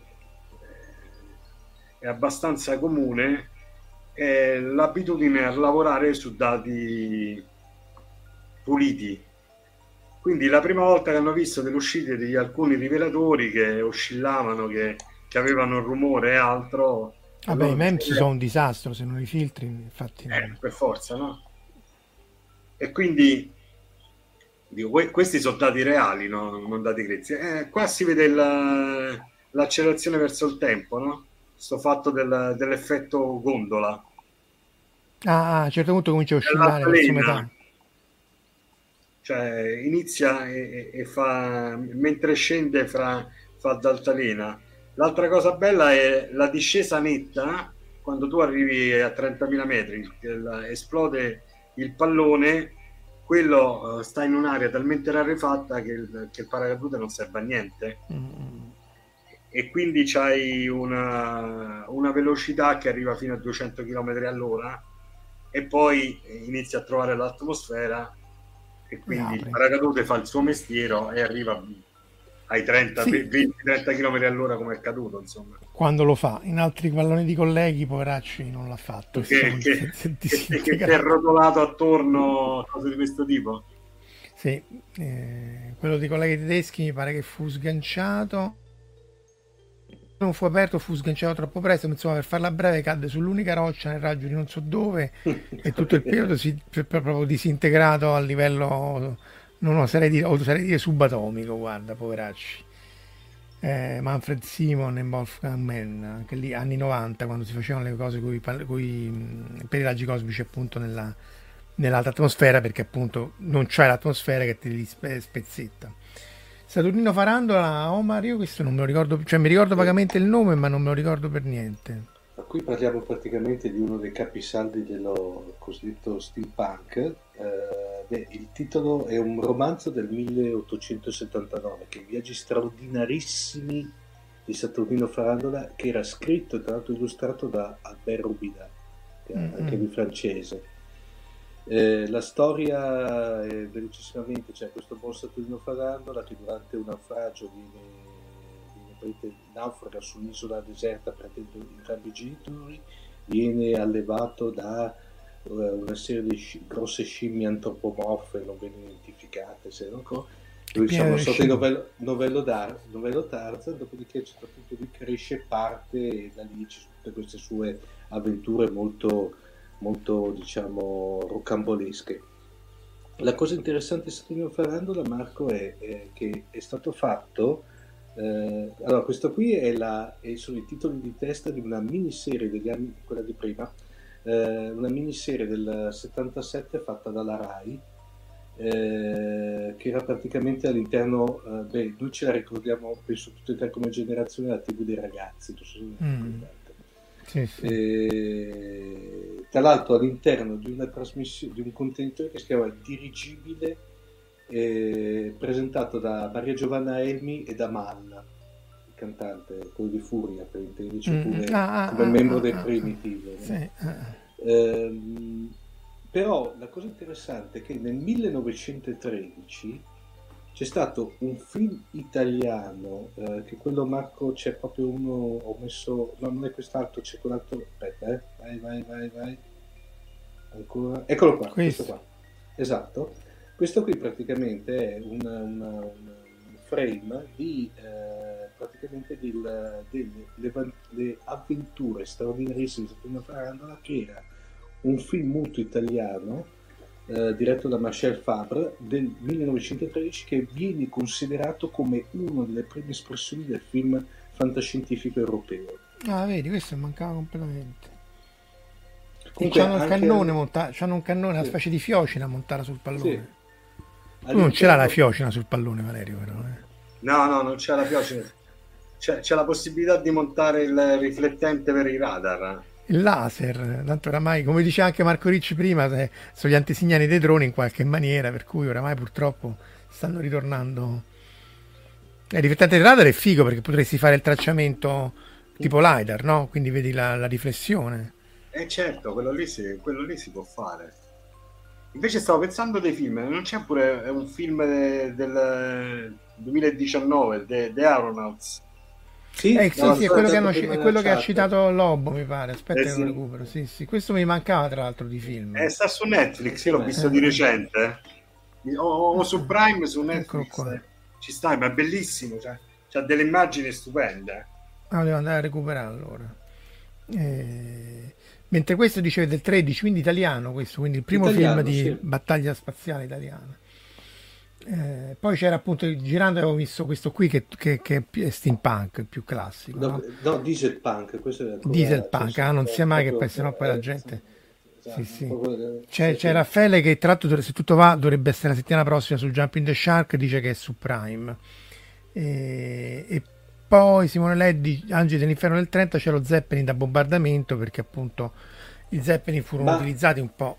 Eh, Simone Angeli dell'Inferno era quello diretto da, da Ha- Howard Hughes o prodotto da Howard Hughes se non ricordo male che aveva Ah, ecco. avuto Scusa, eh, mo torniamo a Marco Ricci, Sì. però Marco Ricci che lui è stato il, il- il pri- il padre di questi voli che facevamo appunto negli anni 90 dall'In Lake, da Fort Sumner e così via, il volo che precipitò a terra USA Germania, New Mexico State University Signal IMAX, lanciato a luglio del 92 e disintegratosi eh, appunto su sta roccia, poveraccio.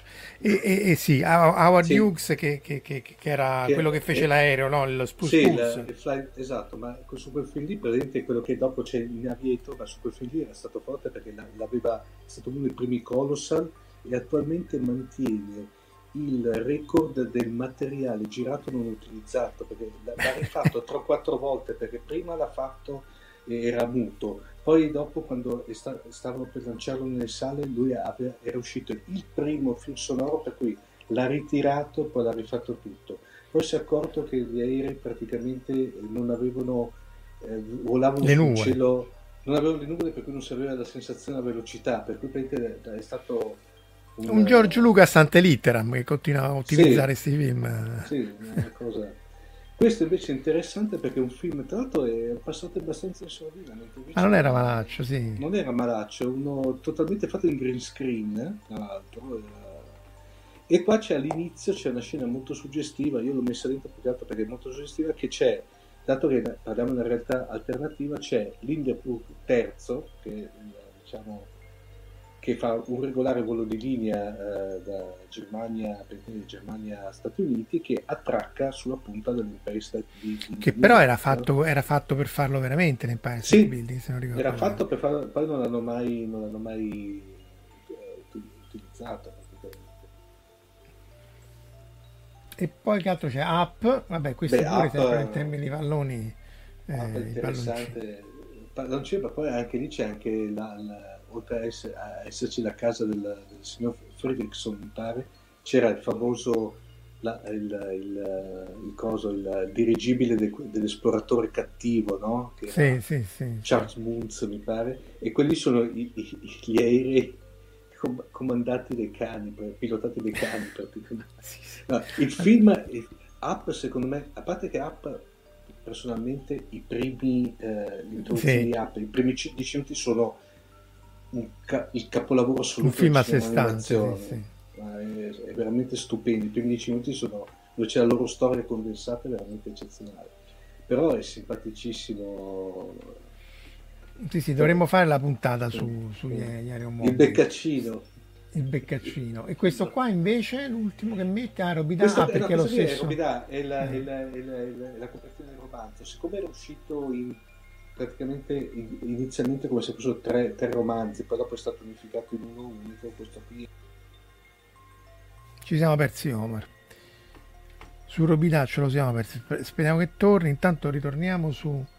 eh, allora, intanto citiamo Antonino Brosio che dice che è stata una storia vera, la storia di Ellie Walters che si alzò in volo tramite 45 palloni sonda. Ecco di nuovo Omar, come si aggiunge?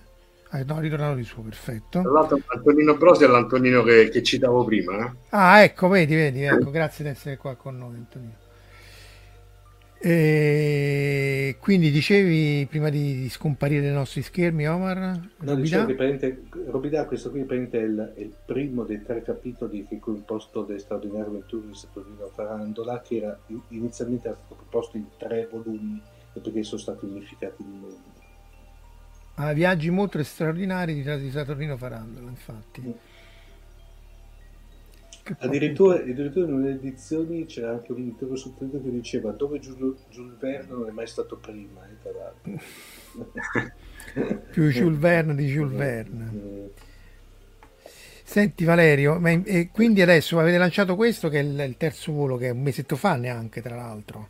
No, Eh, nemmeno, il 5 maggio. Eh, infatti. E, e quindi adesso ne fate ancora di lanci? Allora, quello che è successo, noi abbiamo recuperato la, la sonda intera se- senza nessun problema, quindi diciamo possiamo fare un altro lancio, altri lanci con quella strumentazione a costi contenuti, diciamo.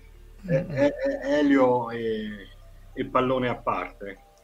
E adesso c'è una scuola lombarda che probabilmente lancerà a settembre Ah, ah. fra l'altro sono, spero che siano i, i primi a lanciare con la strumentazione nostra, però diciamo col disegno nostro, ma fanno tutto, da, cioè fanno da soli. Ah, ah, cioè se lo costruiscono loro? Sì, cioè si assemblano gli, i, i rivelatori, eh, la piattaforma di lancio è quella di, di Antonino eh, e, e quindi dovrebbero utilizzare una configurazione nostra i rivelatori sono loro e, e, fanno il lancio diciamo indipendentemente da noi.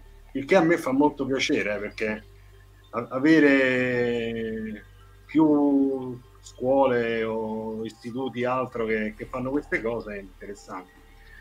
Certo il sogno sarebbe lanciare in maniera cadenzata come fanno dei colleghi nordici che lanciano un pallone al mese o degli americani pure che riescono a lanciarlo una al mese. Cosa si può fare di, di, scientifico poi è tutto relativo perché per esempio ve, vedi eh, il cambiamento del, del flusso dei, dei cosmici con, con, i cicli solari perché il campo magnetico del, del ah, Sole certo, si ritira e altro quindi e a livello del, del Regener Fozzer naturalmente fai molta più statistica che a terra. E poi vedi cose che a terra non, non vedresti.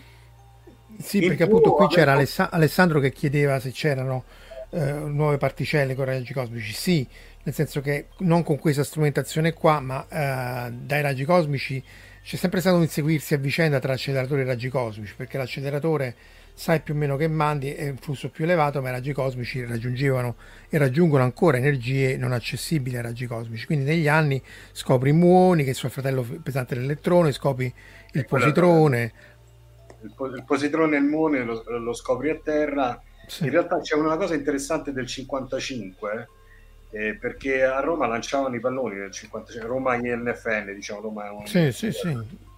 E c'è il famoso evento Faustina di, di Edoardo Amaldi e compagni, dove vedono forse per, anzi, probabilmente era quasi sicuramente un antiprotone mm. e vedono l'antiprotone prima del gruppo di Segre che poi ha preso il Nobel con gli acceleratori. Sì. Eh, lo, loro per esempio adoperavano emulsioni, emulsione vuol dire macchinette, cioè le, le pellicole fotografiche e eh, la ragione è abbastanza semplice perché le emulsioni pesano poco, quindi mandare su l'elettronica degli anni 50, eh, come avete visto già l'apparecchio quello di, di Fozzer era, era roba, roba, pesante, cioè, cioè, invece facendo le emozioni avevano dei rivelatori a immagine, quindi vedevi tutto il decadimento e scoprirono questo evento che poi chiamarono Faustina, che era un evento di antiprotone, cosa che poi loro, le stesse pellicole, eh, le stesse emulsioni portarono nell'esperimento di, di Segre e mentre Segret trovarono con, praticamente con i Geiger, con i contatori, l'antiprotone, eh, loro in alcune emulsioni trovarono degli antiprotoni visti su pellicola fotografica. Però eh, l'esperimento Segret Company eh, era un esperimento in tempo reale quasi, mentre l'altro ora doveva riprendere l'emozione, andare a sviluppare tutte le pellicole fotografiche rivedere tutte le tracce andarti a cercare le tracce particolari. Quindi...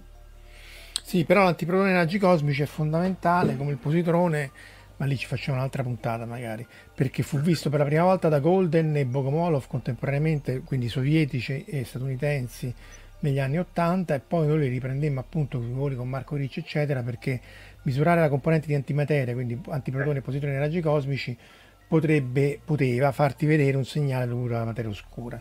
Ora con Pamela noi l'abbiamo visto in orbita nei positroni e non negli antiprotoni, quindi probabilmente materia oscura non è, anche perché come lei mi insegna a LHC non hanno trovato niente per parafrasare edulcoratamente balle spaziali quando vanno nel deserto. Uh, e questo è, inter- è interessante questa cosa, negli anni 50 diciamo la guerra fra eh, chi faceva la fisica ai raggi cosmici e chi faceva la fisica con gli acceleratori era ancora una cosa fattibile. Eh, poi gli acceleratori da un, un, certo punto di vista hanno vinto perché naturalmente tu hai un esperimento che te lo fai in laboratorio anche se sulle cose altissima energia i raggi cosmici sono imbattibili. Sì, stanno un migliaio di volte energia equivalente sopra del, dell'acceleratore, quindi se c'è della nuova fisica la potresti vedere là, però al momento non si direbbe, cioè boh, qualche cosetta. Ma... No, ma poi il, pro- il, problema è anche quelle lì altissima energia, 10 a 19 electron volt, che sono delle pallette da tennis lanciate sì, sì. verso l'atmosfera e lì stiamo parlando di un evento all'anno per chilometro quadrato quindi... di più di più per mille chilometri quadrati sì, sono no quello il chilometro quadrato è, so- è sopra 10 a 18 eh, eh. quindi quindi ci vogliono i, grandi esperimenti a terra o nello spazio che ci stiamo provando, ma insomma sono tanti anni che ci proviamo. Eh, mini Euro c'ha 10 alla 21, ma lì la lente, la lente, è troppo piccola, dovrebbe arrivare a 10 alla 19, ma serve una lente molto più grande. Ragazzi, abbiamo ampiamente sforato l'ora, abbiamo ampiamente sforato l'ora e mezzo, quindi direi di ringraziare tutti. Eh, giusto i soliti eh, citazioni di rito, il, il, sito di Fantascientificast di Omar, di tutti, ma insomma di Omar, che riprende sia blog che podcast, riprende queste live in, in, um, appunto in audio, il canale Telegram eh, Fantascientificas Community in cui eh, appunto si chiacchiera di tutto. Ah, ringraziamo anche Alberto Oliva e, e, ovviamente il canale YouTube dove state vedendo questo, lo vedete offline e anche qui le solite frasi standard sono like, subscribe e il bell button perché altrimenti l'algoritmo malefico di YouTube non ci si fila minimamente. Grazie a tutti e grazie appunto a chi ci ascolterà offline e soprattutto grazie a Valerio e soprattutto buon lan- prossimo lancio. Grazie a voi. E noi abbiamo anche la piattaforma. Chi, chi pensa di mettere qualcosa sopra, un chiletto lo possiamo da- dare. Un chilo di... Oh, un chilo. Potremmo eh? fare la Strange Cork Matter, poi, poi dopo ti... Ah, ecco, la settimana prossima, se tutto va secondo i piani, Omar vorrebbe fare Jumping the Shark con Raffaele Giampietruzzi, ossia le serie che sono andate eh, in, in, in bacca, detto proprio signorilmente, come Happy Days, che appunto quando Fonzi salta lo squalo, che secondo me era una puntatona comunque, ma questo lo rivedremo la settimana prossima. Ciao Tiera, ciao Marco Ricci e alla prossima. Buon fine settimana. Ciao. ciao. Buonasera a tutti, grazie. Ciao. Avete ascoltato Fantascientificast, podcast di fantascienza e cronache della galassia, da un'idea di Paolo Bianchi e Omar Serafiti, con il contributo cibernetico del Cylon Prof Massimo De Santo.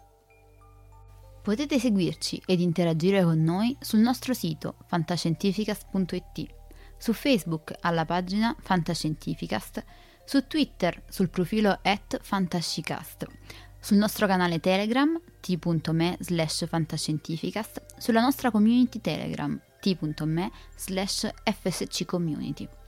Se siete particolarmente timidi, potete utilizzare la vecchia, cara e affidabile posta elettronica, scrivendoci all'indirizzo redazione at fantascientificas.it.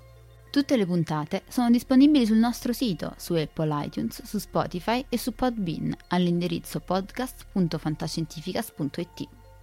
Se volete, potete lasciarci una valutazione a 5 stelle su Apple iTunes ed offrirci una birra romulana o un gotto esplosivo pangalattico, sostenendoci tramite una donazione PayPal utilizzando l'apposito pulsante sul nostro sito. Fantascientificast è una produzione amatoriale. Non si intende infrangere alcun copyright, i cui diritti appartengono ai rispettivi detentori. L'autorizzazione SIAE 5612I5359. Nessun byte e nessun tribolo sono stati maltrattati durante la produzione di questo podcast. Alexa 4 e l'equipaggio di Fantascientificast vi augurano lunga vita e prosperità e vi danno appuntamento alla prossima puntata lungo la rotta di Kessel.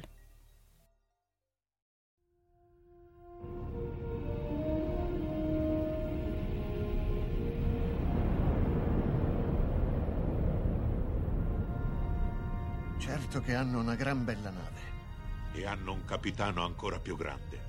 Allora è finita a quanto pare. Io dico che sarebbe il caso che ci muovessimo anche noi. Capitano, ho appena ricevuto un ordine dal comando. Dobbiamo tornare alla base immediatamente. Cambiano equipaggio.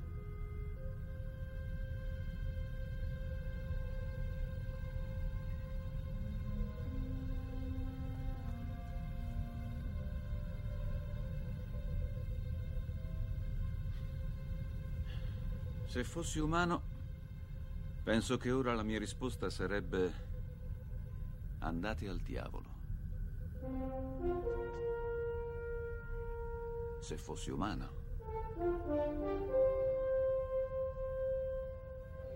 Che rotta, capitano.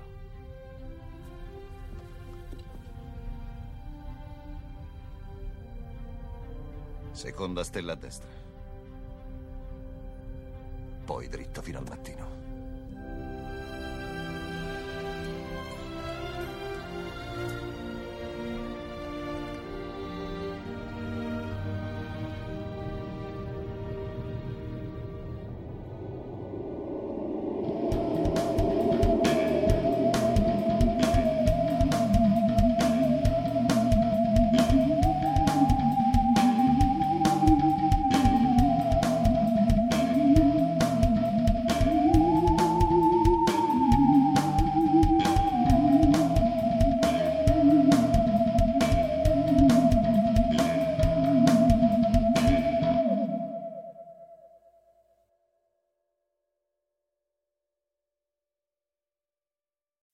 As humans, we're naturally driven by the search for better. But when it comes to hiring, the best way to search for a candidate isn't to search at all. Don't search, match with Indeed. When I was looking to hire someone, it was so slow and overwhelming.